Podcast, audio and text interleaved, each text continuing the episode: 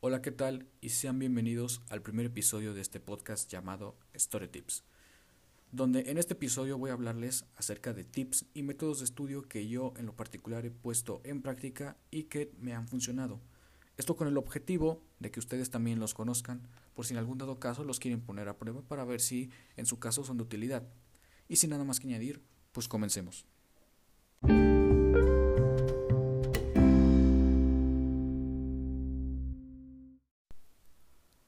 Ok, muy bien.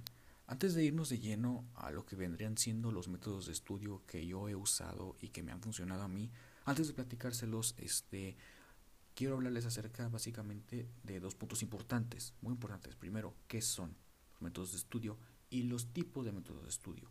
Básicamente, pues para que entiendan, para que conozcan este, estas cosas más a fondo. Ok, entonces, bueno, vamos a empezar con qué es un método de estudio. Bueno, un método de estudio lo podemos definir como un procedimiento que usa cada, cada individuo. Con, con individuo me refiero a, pues, normalmente un estudiante, que pues es quien estudia, para realizar el proceso de aprendizaje. Y bueno, cada método de estudio se puede adaptar a diferentes temas sin ningún tipo de problema. No hay una sola forma de aprender, porque contar con una serie de pasos puede ser útil para unos y para otros no. Todo dependerá de la rapidez y atención que pueda prestar cada persona en diferentes situaciones.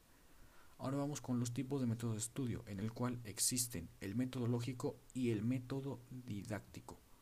Ok, el metodológico suele usarse para aquellos que requieren de orden para hacer todo en la vida, porque es ideal ponerlo en marcha en los estudiantes que no suelen tener coherencia en lo que hacen o dicen. Entonces permite tener una estructura Después, este método se basa en cuatro aspectos, análisis, síntesis, introducción y deducción.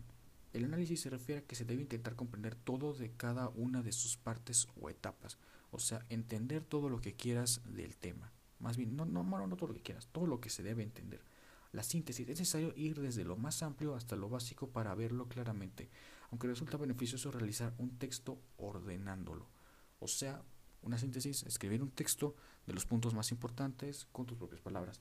La introducción permite orientar el pensamiento desde lo particular a lo universal y la deducción hace que el alumno pueda acceder desde lo general a algo más específico, o sea, como tener una especie de guía y bueno, con eso pues básicamente guiarte.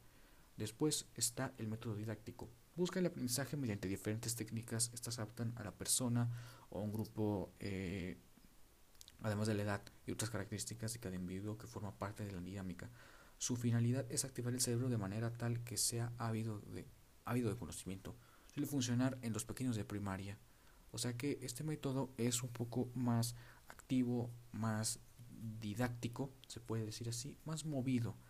Ok, entonces, ahora vamos a pasar de lleno ya con los métodos de estudio que yo he usado. Y bueno, creo que la mayoría ha usado son subrayar lo importante. Cuando tenemos un texto, pues básicamente con nuestro marcatextos subrayamos los puntos más importantes o palabras clave que a la hora de estudiar este se nos venga una idea al leerlos o que recordemos algo de lo que ya habíamos leído o visto.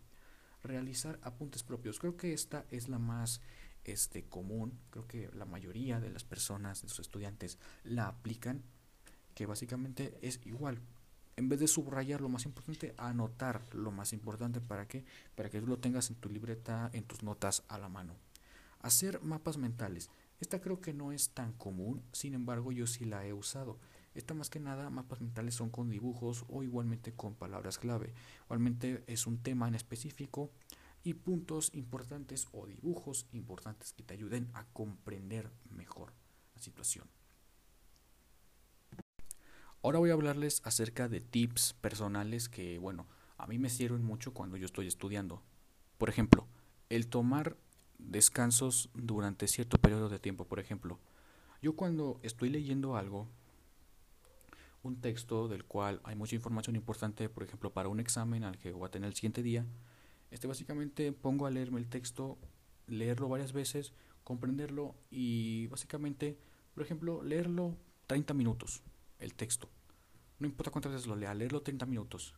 Y después tomar un descanso de 5 minutos. ¿Para qué? Para tomar agua, para despejar la mente, para pensar en otras cosas. Es muy importante porque nosotros al sobre trabajar la mente este, en algunos casos puede llegarnos a este pues básicamente en vez de ayudarnos nos puede perjudicar más porque estás este haciendo una sobrecarga de trabajo mental que no a largo plazo no va a ser buena para la salud.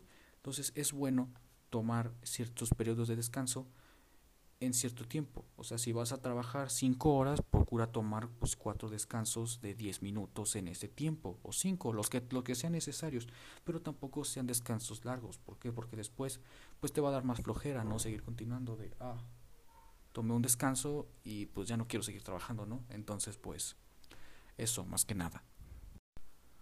Muy bien, y pues con eso finalizaríamos. Eso sería todo por el episodio de hoy. Espero que les haya gustado, pero sobre todo que les haya servido que, y que sobre todo les sea también de ayuda en algún futuro. Si quieren aplicar este, estos métodos de estudio, pues bueno, este, espero que les sirva. Y bueno, en el próximo episodio hablaremos sobre métodos de estudio que aún no he puesto a prueba, pero que igualmente me interesaría probar.